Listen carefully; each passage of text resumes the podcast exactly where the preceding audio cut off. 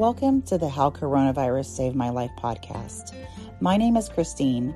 I'm a mental health nurse practitioner who got coronavirus in April of 2020 and had long COVID symptoms for months. I couldn't figure out why I wasn't getting better until I healed myself through unwinding my childhood conditioning. This is my story on how coronavirus saved my life and how I healed myself along with others sharing their own personal stories and how they are navigating through their own healing. How Coronavirus Saved My Life, Episode 22 The Mania. As most of you know, I'm a mental health nurse practitioner, which means I assess, diagnose, and treat people across the lifespan with mental illness. I currently treat patient clients with a severe mental illness in an inpatient unit. My job can be stressful, as trying to find the correct meds for clients with schizophrenia or bipolar 1 disorder is not always easy.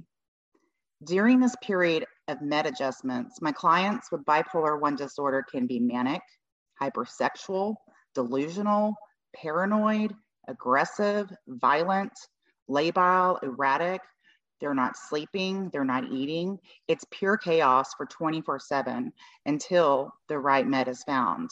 And that's if they take the med. But at the end of the day, I get to go home. Now imagine being a child where this is your home. Imagine being a child raised by a mother with bipolar. Imagine being a child growing up in chaos and uncertainty because of your mother's moods, erratic behaviors, her highs and her lows. Now imagine this same child who is now an adult daughter taking care of the same mother, all while dealing with the frustrations of the mental health care system and the frustrations of waiting for that right med. The name Melissa Llarena may sound familiar to you. To say Melissa Llarena is a force is an understatement. Melissa Llarena is a business mentor, career coach, Forbes contributor, and greatest cheerleader to fellow mompreneurs. She is the creator and host of an interview with Melissa Llarena, which is a podcast for super curious humans who desire to learn from humans who are courageously and creatively went after their curiosities and made an impact so they can too. Today, I have brought my new friend and fellow podcaster, Melissa Llarena, on this show for her to tell her own personal story of what it was like as a child growing up with a mother diagnosed with bipolar, what it's like growing up in an environment of chaos, uncertainty, erratic moods, and mania. Then, as an adult daughter, being the caretaker for her mother who suffers from a severe mental illness, all while navigating the mental health care system and waiting for that right med. Hi, Melissa Llarena. How are you? Hi, Christine. Thank you so much for this opportunity. I have to say that anyone that's been um, around the world of mental illness, I think, feels like they deserve or feel like they want their Geraldo Rivera expose moment. And I feel like I feel like this might be mine. So I'm yes, so grateful. Yes, I actually have chills right now. Um, you know as the as the provider you know we're focused on the patient the client getting those meds you know and we rarely have time to actually interact with family which i real i love those moments when i'm able to have those family meetings because it's a it's more uncertainty if the person's in the hospital they don't know what's going on you know are they getting better but it's so it's i i love that i'm able to flip over on this side and hear the voice of someone that's lived with it and dealt with it and seen it because we just have these short periods as providers you know with with your family and we don't we're not there all the time. So i really appreciate you so much for coming on and and being a voice for other family members. Um this is this is y'all's moment for sure um, before we get into your, you know, story about your mother and everything, can you give the listeners um, a bit of a background history, where you came from, you know, where you went to school, things like that, and and what you do now?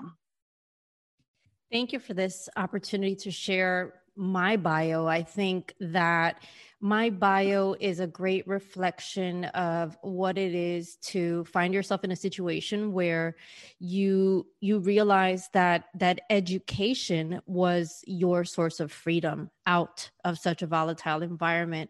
I think that was a, a driving force. And so my background is essentially one where as a little girl, I decided seeing my mom and all that I experienced that I needed to figure out how to not let that be me ultimately.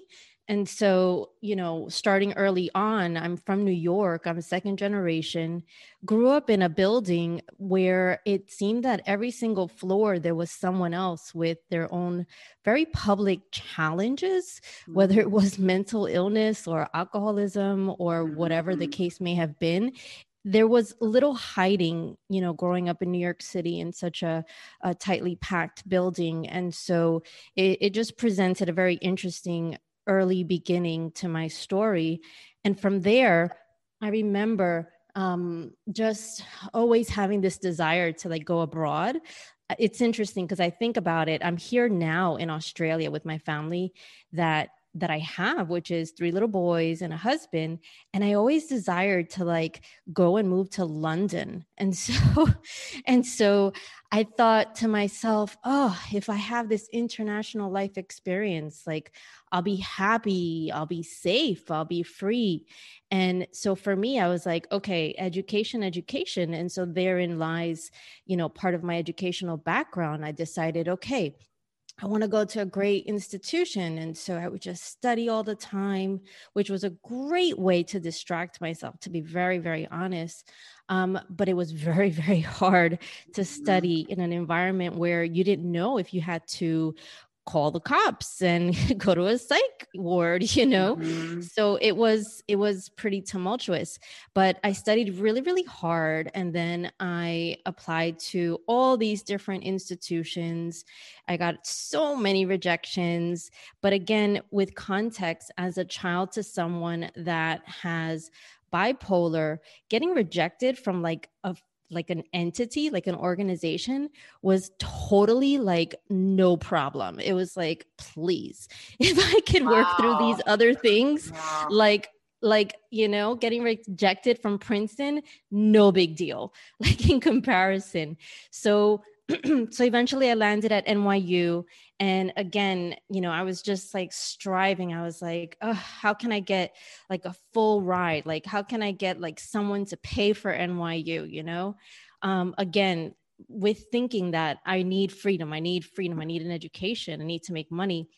And so that's that's how it worked. I mean, I I I busted my my everything, I guess. I don't even have a good word for it in order to land a full ride at NYU and and then thereafter i was like okay you know i want to get higher education i want to get you know a graduate degree. And so from that perspective it was like okay you know always curious about law but that was more of like a, an ego driven thing. It was like oh lawyers are perceived as like smart and they have money and you know that's one path. So i literally went to law school. I went to fordham law school for one semester, but I was paying for that bill and it was it was not fun. And I just at that point it's interesting because it's totally relevant to the story of my mom but at that point i felt that i had like a mental breakdown in fordham law school. And and i use that term super in a very sensitive way. It was not a mental breakdown like really really like in comparison to mm-hmm. what i had witnessed you know as a kid. But it felt too close for one. So i was like yeah we're not doing this. And so i quit. I remember quitting and that was an interesting decision. And after that I went to business school. And again, the whole thing there was okay, so the way that I see my freedom is I want to get this education, but I don't want to be buried in debt. And so for me, again, it was like all all paths led to let me write the best scholarship grant letter thingamajigs I could so that this way I get my MBA. And then eventually, when I become a mom, I was already married by then. Um, when I become a mom, I will always have something to fall back on. Like, okay, I'm never going to be like in a situation where I'll feel vulnerable. Like that was the mm-hmm. thinking. Mm-hmm. And that's like the real story of like why I did this and why I, you know, like skipped Christmas to write my my grant applications. Like everything in the back of my mind was just like a get out of here b never be in this situation yeah. and c um you just need to like get it together even if the world is falling apart from around you. That is that is i love that's very similar to my own story. Um yeah because you were like i never want to return to this chaos and instability ever again and you're like fighting and clawing to get there. And then the smart thing too is i don't ever want to end up like even though i'm married and have kids and stuff um, because when I was married, we had separated briefly early on. And that's when also it was right around September 11th, too, where I had a huge shift. And I was like, and we ended up getting back together, but I never, I never wanted to ever depend on anybody for anything. I just, it's all me, no matter what happens. And I'm happy that I laid that groundwork for myself because I am divorced now and I am, I'm good. You know, I never want to depend on anybody for my own stability and security. Yeah, exactly that. So for me, it was just, you know, just bearing witness and and deciding I don't know when it was that I made that decision, but deciding early on that I could have a different life experience, one of like peace and tranquility. Yeah. Yeah. You know. Yeah. So Yeah. So, um, how how okay? So you were your house. So you were lived in an apartment, and you lived with you. It was you and your mom, and who else with you in the in the in the apartment? That's it. That's it. Just you and your mom. That's it. Yep. Wow. So, how old were you when you started to notice like something wasn't quite right with your mom?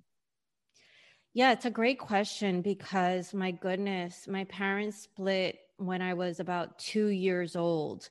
And when my parents split around that time, so the story is told to me, is when my mom was diagnosed with bipolar. So to think that I never, I don't recall my mom not having bipolar like ever. So wow. for me, it's it's been like this is the mom that I got and so it's like like i just for me which is hard it's like wow yeah yeah it, I, my mom isn't bipolar she has severe narcissistic disorder and so with with her on her personality it was it's hard to like explain why she was so awful. I don't, I'm not saying your mom was awful, but mine was just very manipulative and gaslighting. And it's very subtle and all these things. Um, so did you have, were there any other like grandparents or anybody supportive growing up with helping you and your mom? Yeah. So like we had this neighbor, her name was Oliva. And I remember because the apartment building was such that, um, you know, from a New York City perspective, I would say that most people nowadays don't talk to one another left mm-hmm. to right of their apartments. Mm-hmm. However, um, being someone who was born and raised in New York and whose mom and dad were born and raised in New York, I feel like we have a very different opinion on that. Like we actually talk to our neighbors. I know yeah. it sounds so like alien, but we really did. Yeah. And so for me, there was this this uh, little old lady named Oliva who lived on my left. And so I think my mom had told her like in advance, like, hey, you know, if I if I ever act in a way that is unusual or different, like take her. Wow. Yeah. Wow. So that was interesting. yeah. Um, your it was like your mom was laying the groundwork for that situation as well. That's that's yeah. very interesting.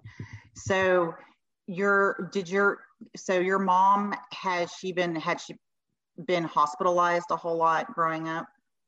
Oh god, yeah. Like that's that's the part that's like really crazy in the sense that um goodness, it just was back and forth and back and forth and then like after a while i was like thinking to myself i was like okay like i was almost like comparing it i was like oh this seems to happen every time i have like a big exam that i have to go mm-hmm. to the hospital or like ever you know if there's like a certain i remember final season at NYU and I just remember being alone in my dorm and I was just like you know and in my head obviously i'd be cursing it. I'd be like you know why why now? You know like yeah. why now? And it's and it's interesting because like not until recently i was like man you know like it's pretty hard to take an exam for like calculus just like on the base level but then to know that calculus and like you know, mental instability that has to be handled is waiting for you on the other end. Yeah. So I've only grown to be compassionate now for myself. Before I was like, why can't I get this? Why can't I get calculus? Why can't I write in a way that's like clear to other people? Like there were so many like jumbled thoughts mm-hmm. in my head that I just was like, what the heck is going on? And so, yeah, it was constant in and out, in and out. The reason being that early on even if a, a, you know a psychiatrist said to my mom like hey you have bipolar my mom didn't want to believe it i think in part mm-hmm. and so there was a lot of that it was like like i don't need the medication i'm mm-hmm. just fine and so it just kept going back and forth back and forth I don't know if it was also like forgetting to take it. I actually mm-hmm. don't don't believe that to be honest. I think it was well, let me just be very clear. Like I've had a very open and honest conversation and and as it was expressed to me, it was it, it was almost like on purpose in a way. so mm-hmm. it's it's a quite the sensitive topic because yeah. it it seems kind of it seems mean spirited, but then at the same time, it's like, like you don't want to think that, you know, like mm-hmm. it's like, wait a minute, there must have been some sort of like, not necessarily logical, but some sort of like emotionally vulnerable, tough struggle, you know, for my mom to just come to terms with like, oh, I need this medication and I need it for the rest of my life. Yeah. You know? Yeah. Like it's not just like a weekend or like right. until symptoms go away. Right. It's like, oh no, it's like forever. Yes. Yeah. It's not like you're it's just an antibiotic seven days of antibiotics or something. Um, yeah, and that's the that's one of the biggest challenges as a provider because they're yes, they're and it, it, I don't. Did your mom ever have like psychosis with her mania? I don't even know what that is, but chances are, whatever exists, she probably did have at some point. Yeah, yeah. So a lot. So when they have like psychosis, that part of their brain that that has the insight like you and i have insight it's actually dull. And so mm. they they they really just don't believe they have it because that part of their brain is dull.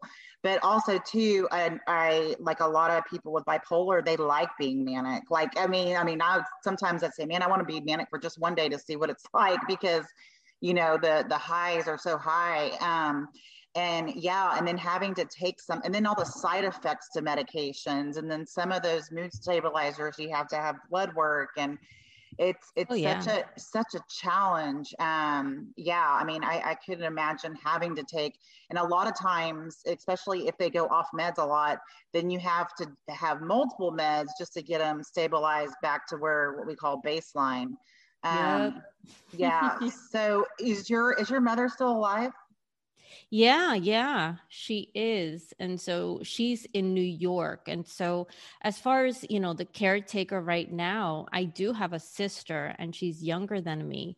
And, you know, just for context, you know, during the early days when I had the sister, you know, I was there kind of playing like, you know, nanny on the side in a way, mm-hmm. caregiver also in a way. Yeah. So, which stretched me, but it was an interesting experience because now, yeah, like my sister, my sister, I would say, is the primary caregiver. Just, I mean, she's physically closer and emotionally closer to my mom. It's very weird, Christine, because it's like during the early days with me, my mom wasn't really on her medication and had a lot of that denial. And maybe it was mm-hmm. like, you know, like a physiological thing, as you said, in terms of an area of your brain. Mm-hmm. And then when she had my sister, it's like she came to terms with it. And then she's been super consistent with her medication. So it's, a wonky situation yeah, well, for me yes, to understand. Yes, yes. It feels, I mean, the first, like my stomach just, it feels like a betrayal almost. Like, you know, yeah. not that she's perfect consciously doing it, but I mean, it's like, why was I not good enough for you to be stable?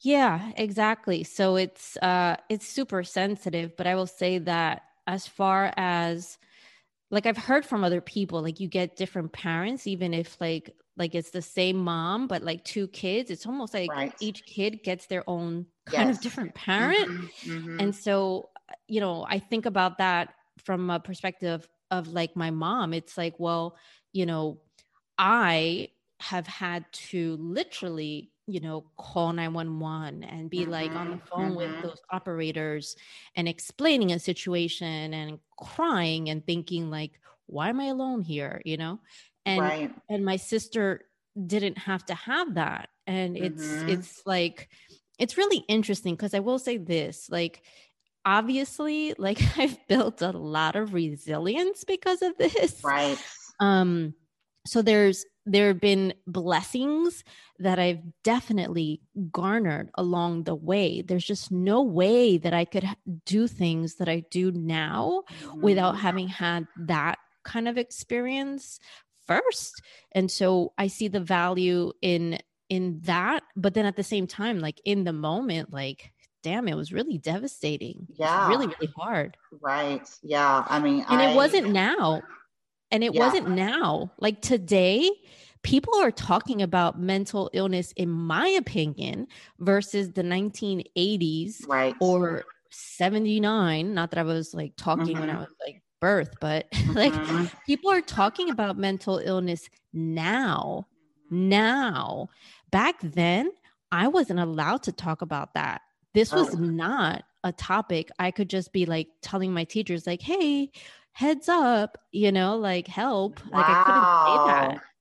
That's so so that and that's like shame, right? Like you're not allowed to talk about it and that's shame. I mean, how did you how did you because to me i would feel alone and i mean how did you get over i'm sure it affected lots of parts of your life like with my mom and her stuff i definitely had anxiety perfectionism issues still working on that. Um, what kind of areas of your life did going through all of that affect how that affects you emotionally? Emotionally it's really interesting in the sense that it's it's a process I'm not like mm-hmm. totally healed. Right. A lot of people, a lot of people, they're like, oh, talk, talk from the scar, not the wound. And like, mm-hmm. I'm sorry to say, I still have wounds. So yeah. mm-hmm. it's uh it's a process. But you know, for me, I would say emotionally, like fear of abandonment, like that's mm-hmm. high on my yep. list. Um, assuming that a marriage has to be hard you know like that's another one um you know just lack of trust mm-hmm. that's another one so there's a lot a lot there because it's like once you step into that role as a kid as a like a caregiver mm-hmm. you see adults very differently like you don't see them as like like you're not intimidated by them first off um, mm-hmm. um because then you're like well these people break so i'm just yeah. like yeah i'm like well that's interesting um but but at the same time it's like it just puts you in a really vulnerable spot because if the person that's supposed to be like you know caring for you can't do that it's like it brings up like walls in you and it's like it's just it makes the whole thing very difficult to work through when it comes to even being a friend to somebody it's like mm-hmm. well just waiting for the day that that person, yes. you know, yes. abandons me or whatever yes, or yes. betrays me just just waiting you know let's count down because yeah you're you're speaking you're speaking my language melissa. This is i mean you don't yeah. hear from them right away oh i guess they just don't like me anymore. You know it's like they don't like me anymore. Here it here it comes you know? It's always like this thing like you can't get too comfortable because around the corner there's going to be the, the, the thing again the chaos you know the the not being there, the not trusting. Yeah, I mean, I I I totally can relate to all of that. And I know for me, like, and it's not this blanket thing where you go, oh, I grew up in chaos and my mom had this mental illness. It's what I've noticed for myself. I have something, I'll get an emotion like maybe anger, and I'm like, why am I mm. angry? I don't even know why I'm so damn angry. What is it? What is it? And I'll literally go, universe, show me what it is. And then like later on in the evening, I'll, a memory will pop up that I completely forgot about, about how my mother wasn't supportive and all of these things. And I release it. And so that's one thing I figured out for myself is when I get it, because we store our emotions in our bodies. Like when we're kids, our brains mm-hmm. aren't developed. So we store all that, you know, they say muscle has memory literally it we store it in our body. And so you know when i get an emotion i i just now i just go universe what is it? Because it's something i because i had no reason to be angry. I'm very grateful. I have a beautiful life. I have just so but stuff that comes up. I used to fight it. Now i just surrender to it and i just say show me what it is. And it's usually a memory and i you know like literally will howl in my kitchen for my sacral and, and release it and then acknowledge it and think it and it moves on yeah, that sounds like something I should probably do because there's there's certainly things that, you know, and just like having having a partner, right? So like having my husband and his life experience is like very very different than mine. Like his was very very stable. It's it's really interesting because I ask him I'm like, "Okay, this situation happened. How do you perceive it?" And it's totally different oh, than how I perceive it. Yes, yes.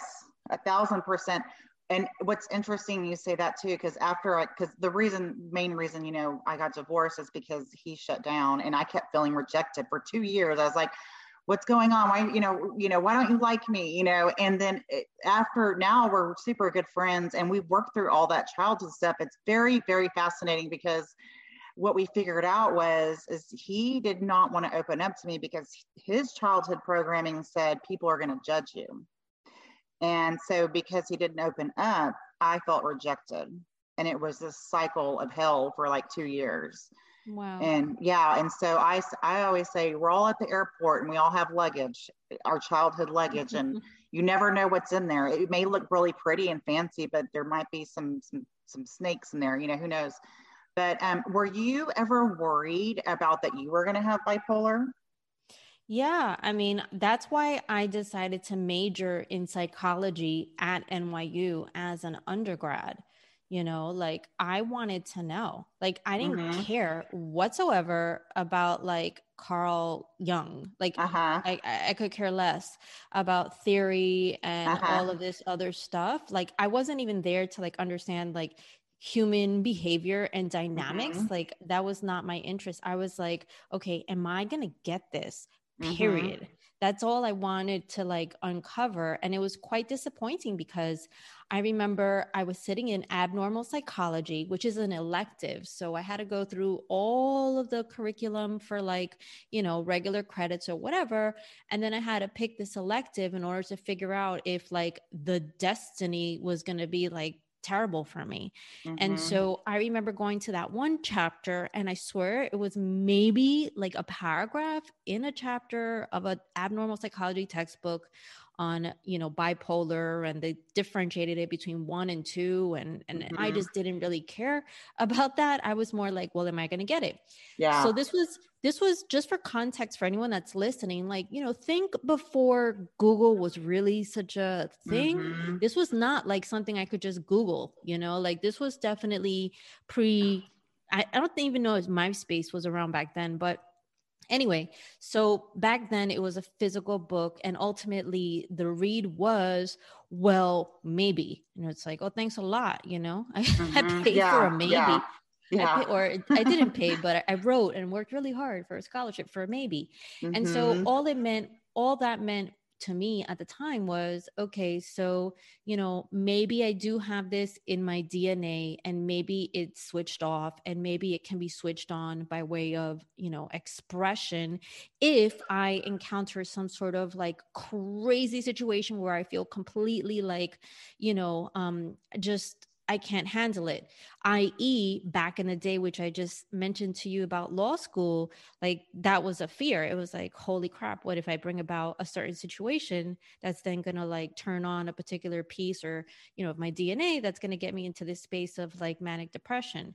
And ultimately, there was also like this like waiting too so like i don't know if this is true or false but my mom was just like oh like if it does happen it's usually around the age of whatever in your 20s or like mm-hmm. there's some mm-hmm. some sort of time frame mm-hmm. that you might mm-hmm. be particularly sensitive for like showing that you do have this mental illness mm-hmm. and so you know, I mean, some people look forward to their sweet 16, right? Like, yeah. not me. Like, I'm just yeah. like, I'm yeah. like, oh my God. So yeah. that was the whole purpose of, of studying psychology. I just wanted to know, am I going to get it? The, the flat answer was like, you don't know law school was like an opportunity for that gene to go and, and be turned on. It wasn't.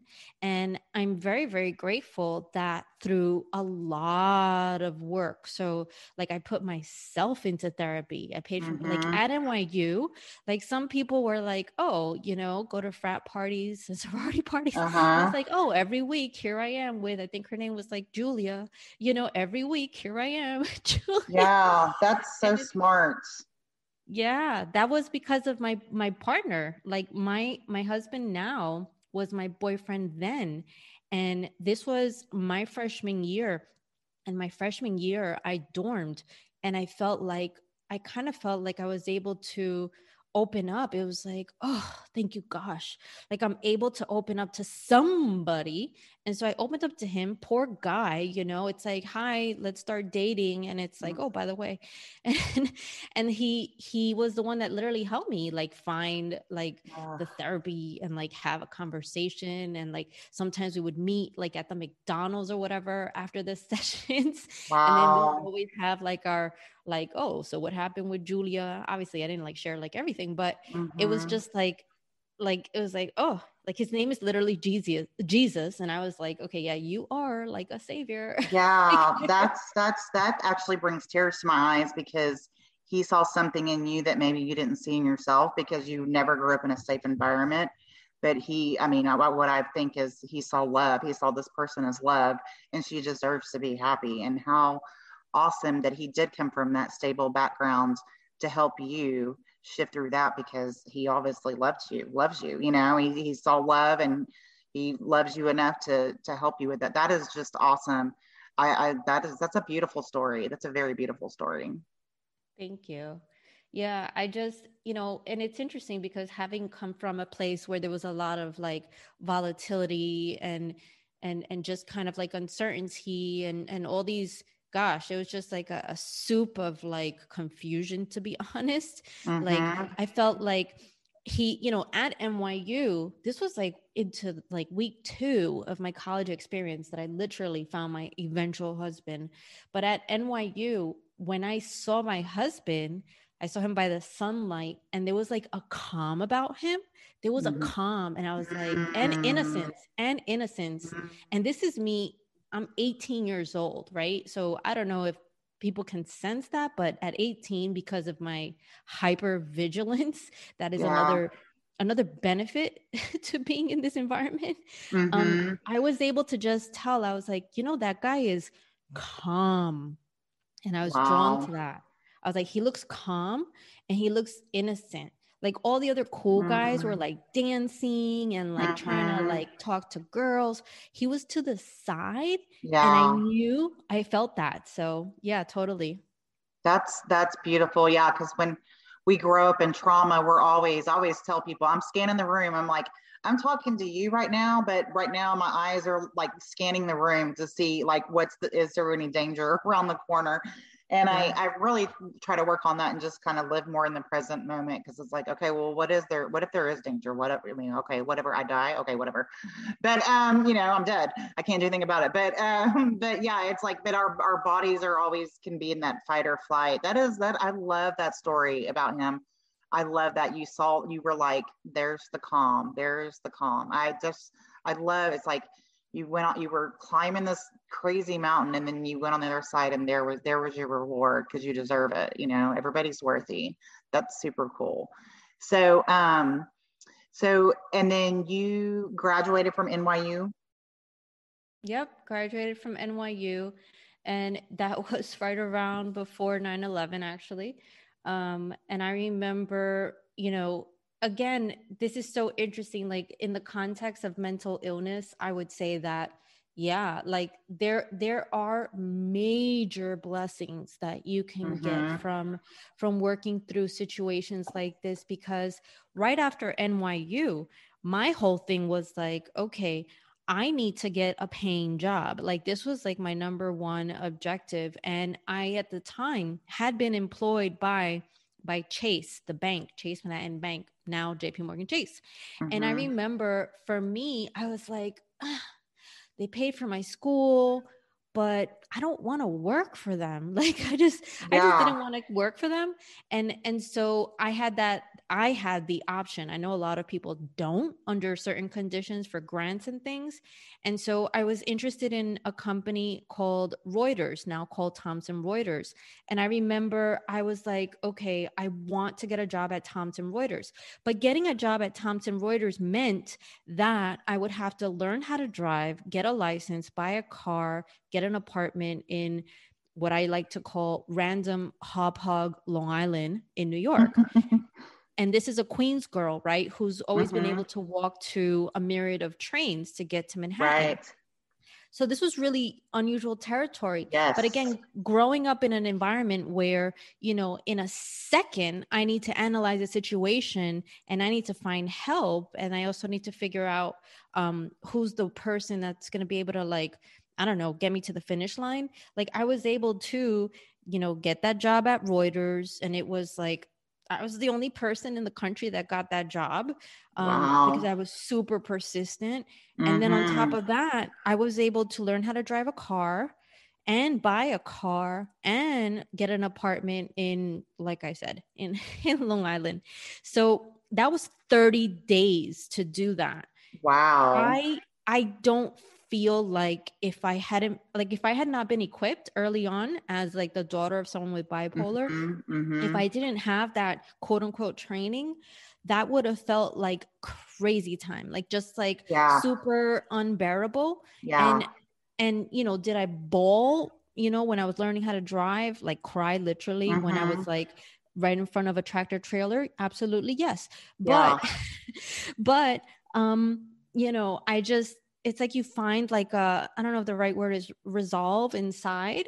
You just mm-hmm. find something inside of you yep. that is supernatural to be very honest. Yes. Um yes. and and and you just you just press forward and and you just make a commitment. You don't you don't you make a commitment and when and when you have someone in your life who has bipolar, you also realize that they can't make the same commitments as you. Yes. Like, I'll give you an example that I think might be helpful for someone that has experienced this in their life.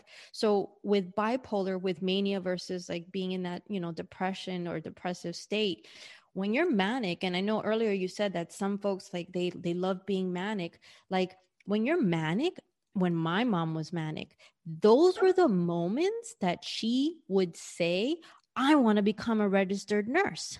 I want to go be a doctor. I want to go do this, like go back to school or something and become like mm. sensational, you know, mm-hmm. in some mm-hmm. sort of way. And and I remember thinking to myself as a little girl, I felt disappointed like all the time. It was yes. like I was like, why can't she do that? Like that would mm-hmm. be that would be cool because it's like then mm-hmm. you don't need mm-hmm. welfare or then you don't need WIC or then you don't need blah blah yeah. blah so and and so obviously i was confused as a little girl I, I was like what the heck is going on here but um i it was like a decision quote unquote she couldn't make, right? So for me, getting all this education, I was like, there's no way on this planet I'm not going to make those decisions for myself because, quote unquote, I think I could handle stress. Like, I didn't see it as like this, like, sensitive thing. Yeah. But, yeah. But for my mom, my mom, it's like, you, if she's in a stressful environment, it's like, forget it. Yeah. You know, it, it's yeah. tough. Yeah. Does does um anyone else have any bipolar or mental illness in your family besides your mom? Not that I know of. The interesting bit is that, you know, again, the shame for talking about it also I think it's just like this lack of control that that might be a reason why it's not spoken about too. Cause it's kind of like, well, you could talk about it at nauseum, but then you can't like cure it. So what's the sense in talking about it? But mm-hmm. like there's been depression, you know, in different parts of my family. But um for someone to say, oh, and they've been diagnosed with A, B, or C, I think there's that just hasn't been like okay, you know? So I'm sure it's somewhere else. Yeah. Like I, I can't imagine this came from like the sky because that would be cruel. But yeah, but I, am sure I'm sure it's somewhere else. I think um but what I what I am here to say is this that for me, you know, I hear a lot of people talking about like being a cycle breaker, right? And it could be mm-hmm. a cycle breaker for like trauma, or it could be uh-huh. a cycle breaker for um, you know, generational like poverty or whatever. Uh-huh. And like and for me, when it comes to like mental illness or even like poverty or various traumas, I'm here to like start cycles. You know, I'm a cycle freaking starter. Oh, okay? girl, I so love that. That's where I am because Woo. if I could handle handled as a kid, like what's in my mm, way now? Mm, Nothing. Because my intention is clean too. Like I'm yes. not this person that's like hanging out being like, "Oh, I'm to like, you know, do some bad thing or whatever." Like I just like I'm a mom with three little kids. I mean, I have identical twins, which is totally starting a cycle there. Like, yes, like that that was complete surprise. Um, and and you know, we relocated from the United States to Australia, starting a cycle there. Mm-hmm. And I spoke up about a bunch of stuff that's happened to me, which is unlike all the generations before. And if they did, they would have been told to like close their mouth. Like that's the God's honest truth. So for me, it's like, you know what? It's like whoever gave me these experiences, it's yes. like like there's got to be a reason for them. Yes, um, yes. Oh, I, cycle yeah. starter. I love that. Like I'm so that's uh, I'm to be thinking about that all day. Cycle starter. That is freaking. I've never heard that. That is. I know, that, and it's not a fire starter. yeah, no, no, yeah, not a fire starter. But yeah, cycle starter. Oh, that is beautiful. Yeah. That is just so freaking beautiful. I that I love that. Um, so when your mom was hospitalized when you were a kid, what what what would happen to you? Where would you go? Yeah, great question. So it was interesting. So when my parents divorced, my dad decided to stay in the neighborhood. So mm-hmm. I was walking distance to my dad's apartment and my grandmother at the time lived with my dad mm-hmm. and so i remember you know different times of my youth i would go and either a there was always oliva like i said the lady next door mm-hmm. and then it was a little bit of this like there was like a network thing going on so it was like okay you know my mom had told oliva hey if anything funny happens you know take my daughter let her let her be with you.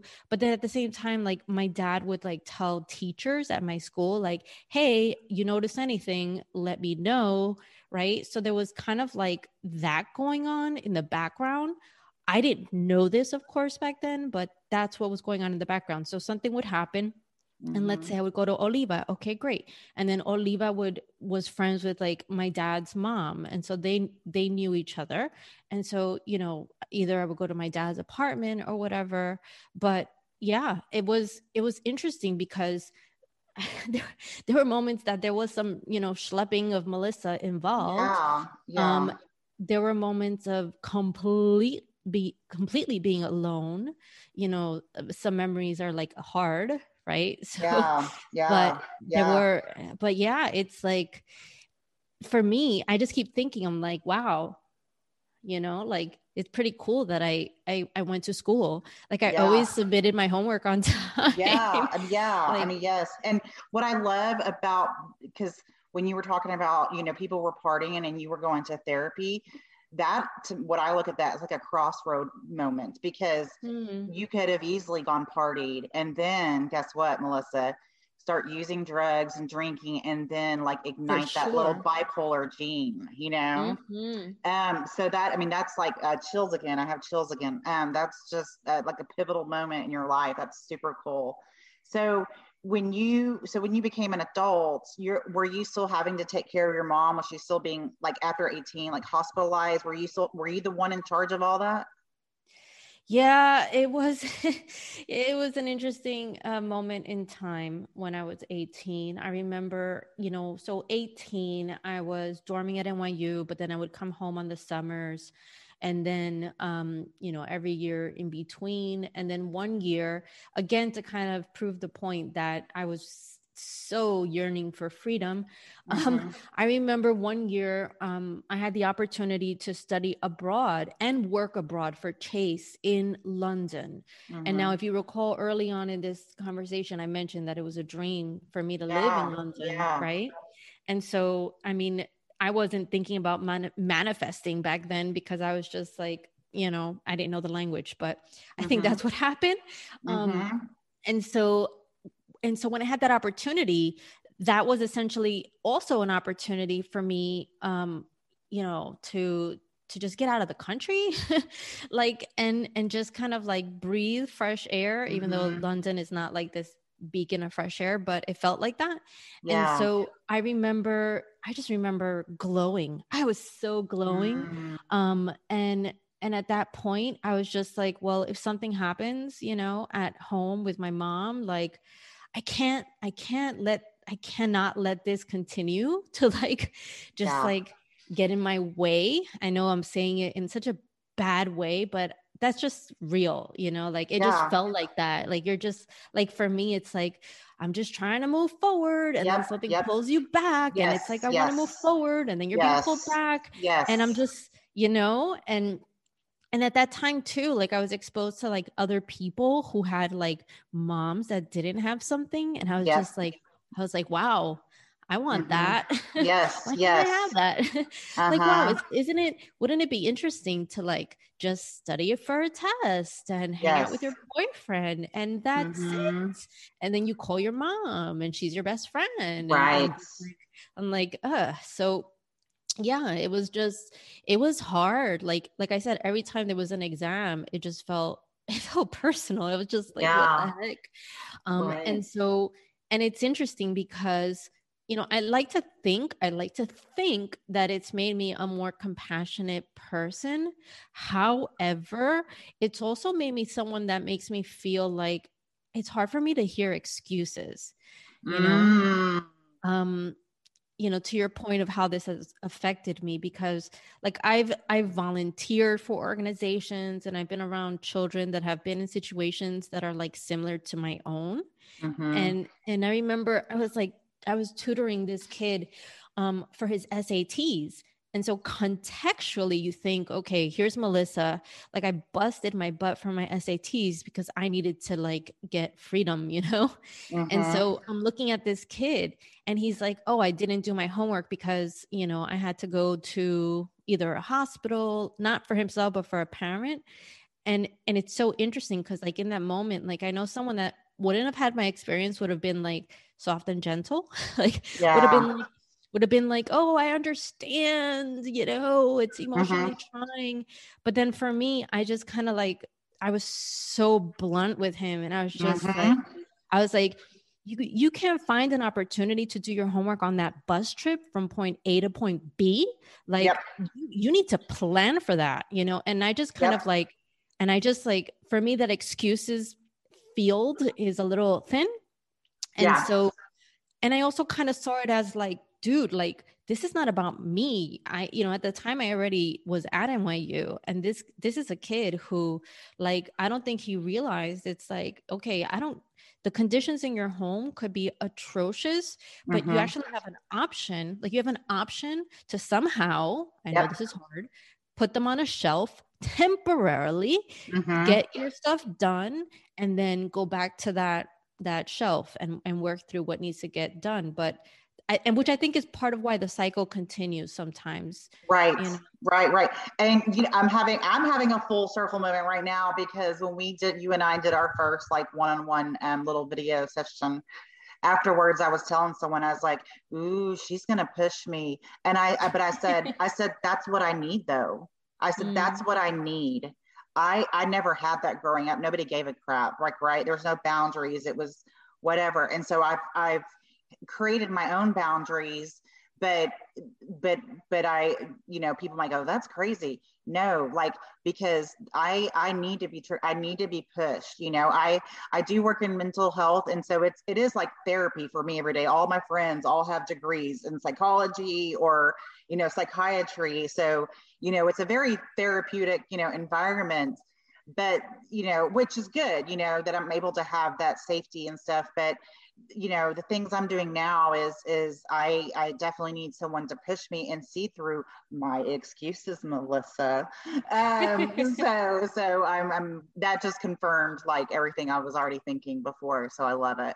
I because we need people like that. We need a coach. We need someone to to call us out. Like you know a lot of like the a lot of kids today have no coping skills because we're just oh here oh you don't like your teacher? We'll just get you a different one. You know what i mean? So yeah. you know there we're too much too much of that. So um so and your mom you and your mom y'all have a what kind of relationship do y'all have now? Yeah it's it's not like the ideal relationship but it's like it's it's good for what it yeah. is, you know, yeah. at this stage. I think yeah. it's it's been back and forth in the sense that um, you know, I have her only grandchildren. So for me, it's kind of like keeping the lines of communication open. Mm-hmm. I think uh, there's so much history, man. Whew, so much history, right? It's mm-hmm. like it's like the most complicated relationship uh, anyone could imagine. But it's like it's it's interesting because you know with with the medications and the medical you know the mental health system from my perspective it's like you can't you can't let go necessarily of a parent who is going through all of that, you know, therapy and medications and all of that because, you know, there was a, a whole year, Christine, when she was um I don't know what the right term is, but I'm going to say it how it feels. It was like it was like she was poisoned because she was mm-hmm. overdosed and so mm, yeah. obviously as you know blood work toxicity yep. levels in yep. the blood were like through the roof and a whole 365 days like my mom was like gone like wow. as in her brain was uh, it was like she was dead and a mm. whole 365 days i also felt like it was my fault and so oh, wow. yeah yeah yeah so so it's hard to have a relationship right it's like really yeah. really complicated and yeah. just you know and just recently right now like maybe there's other things going on too. And so there's always new news yes, yes. to work through. Yes. and and and now i'm far away but you know yeah. i like to tell people like the umbilical cord it's not just like a physical umbilical cord. I think there's a psychological cord oh, too. a thousand percent. I, right? I, right. So for me because when you deal with a narcissist i mean really the only way is is no contact and so I've had no contact with her for almost a year, and it was the best thing that I ever chose for myself because wow. so many doors of opportunity, people came flooding into my life because I was energetically holding on to this toxic person who wow. did nothing for my life. And and the thing is, and I don't people make their own decisions. We society has conditioned conditioned us to say, oh, but that's your mom. And I say, and I'm her daughter. So this is the thing is like we don't you don't have to have a relationship with there's nothing it's whatever makes you happy. So i will say with me you know even if they have a mental illness i mean the thing with me is my i am so glad that i did that because i didn't even figure out she was a narcissist till after i did the no contact thing. She basically crossed the boundary and it was a very simple one. It had to do with my kid and the you know they say people that react the loudest when you set a boundary or there is reinforcement that the boundary was needed in the first place. So she just kept on and on. And what's crazy too is after i stopped talking to her it was a month later she started going in after me again to all my family members. And i hadn't even and it was like the thing that i was looking for was actually in her reaction and emotion itself. The thing I've been my whole life searching, like, this is the thing. And it was actually, and I was like, wow, it was proof to me for the first time after 44 years, I did nothing wrong. It wasn't mm. my fault, you know? So um, I just, you know, it's whatever, whatever you do. I mean, but society has conditioned us, you know, through all kinds of things. Like that's your mother, but the thing is you're and you're you're a cycle starter with your boys. I mean that's that's beautiful that's really beautiful. And same with my daughter you know? I, I didn't even want to have a child because i was so scared i was going to be like my mom. Um yeah i mean I, I, did want to have a child and i did want to have one in january because that's my mom's birthday in january. And of course i and i didn't want a daughter either. And so all those things happened of course my god um, yeah because that's that's part of my healing you know is that and knowing that i'm nothing like my mom but um, so as as someone that has dealt with, you know, a parent that has bipolar, what do you think is like something important as like you would like mental health providers to know on the family side? Like, what is something that maybe we don't see? What is something you feel like you missed out on from like providers? Yeah, I think it would have been nice if a provider said, Hey, Melissa, how are you? Are you okay? Mm. What help do you need? Oh my God, Melissa, I love it. Yes, you're so, that is so, so right. You, oh, chills again. Um, yes, because when I am able to have those family meetings, you know, we spend so much time talking about the the the, the client and the the, yeah. the family member and how well and the meds and all that. And then by the time it's like i gotta go because i got you know 20 other patients to take care of. But when i start hearing like especially if you start talking about oh they're they're getting better we're going to be discharging soon and they start freaking out you know that's when i'm like okay what's going on you know? Um, but i love that. Will you say that again melissa one more time? Say it again yeah i think the most important piece for someone that is a, a, medical provider in, in any sort of space is to ask every member of the patient's family how they are doing and how you can help them. Because I think that, you know, if I was like four, five, six, seven, eight, nine, you know, whatever age I was allowed to actually enter a psych area, which mm-hmm. always felt really scary, by the way. Um, if someone would have asked me, I think I would have a broken down. That's for sure. Yeah. B, B, I, I think I could have gotten help earlier. Yes. Maybe I wouldn't have had to wait till I was 18 years old to ask for help. Oh, that is uh, that's beautiful. I love that so much, Melissa. Well, um, do you can you tell the listeners? Um, we're going to wrap up now. You want to tell the listeners where they can find your stuff, your information, your website, all of that, your Insta and all those things? Yeah, absolutely. So, you know, what what that has also done for me is it's really made me a super curious person and that's really the theme of my podcast an interview with melissa llarena and you could find my podcast on any platform where you enjoy podcasts, like like this podcast. So iTunes, I'm there. Um, you know, Spotify, Audible, anywhere you can think of. Just type in Llarena, L L A R E N A, and you can listen to any of the. I think now I have 114 interviews with really incredible people who followed their own curiosities, and that's made all the difference in their lives. So definitely check me out there. And if anybody's interested in some of that tough love, as Christine mentioned, um, for sure, DM me on Instagram. I promise I will be gentle. Just let me know. Yes, yes. I am from New York, so you know. Yes, I but, love. um, yep. Yeah, but yeah, hit me up on Instagram, slip into my DM as the young Yeah. cool kids are saying at Melissa Llarena. So both my first name and my last name have seven letters. My last name has two L's. My first name has two S's.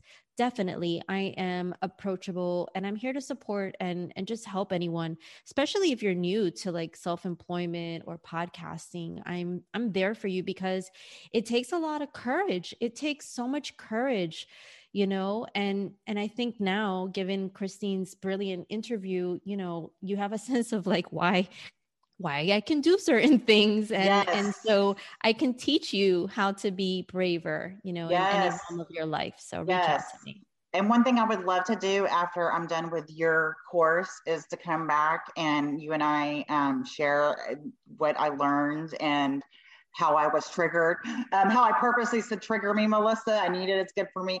Um, but yeah, I would I would love to do an episode where we talk about that, um, so people can get an inside scoop on what that's like. So I appreciate you so much. Thank you for you being brave and telling your story. Your story's definitely not finished. Um, I I really appreciate you trusting me and the listeners by telling your story. I love you so much. Thank you.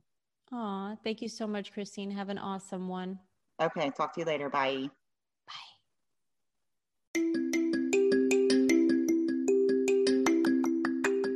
Thank you to all the listeners of How Coronavirus Saved My Life podcast. If you want to know more about me and hear crazy family stories, hop on over to the podcast I make with my sister. It's called The Family Burrito. My sister Jessie and I made the podcast after our dad died in March of 2021. We did it as a way to heal our childhood wounds. Now we are healing and now we're having a good time. So if you want to hear more stories, crazy sense of humor, and get to know my personality a little bit better, hop on over to the Family Burrito anywhere you get your podcast streaming.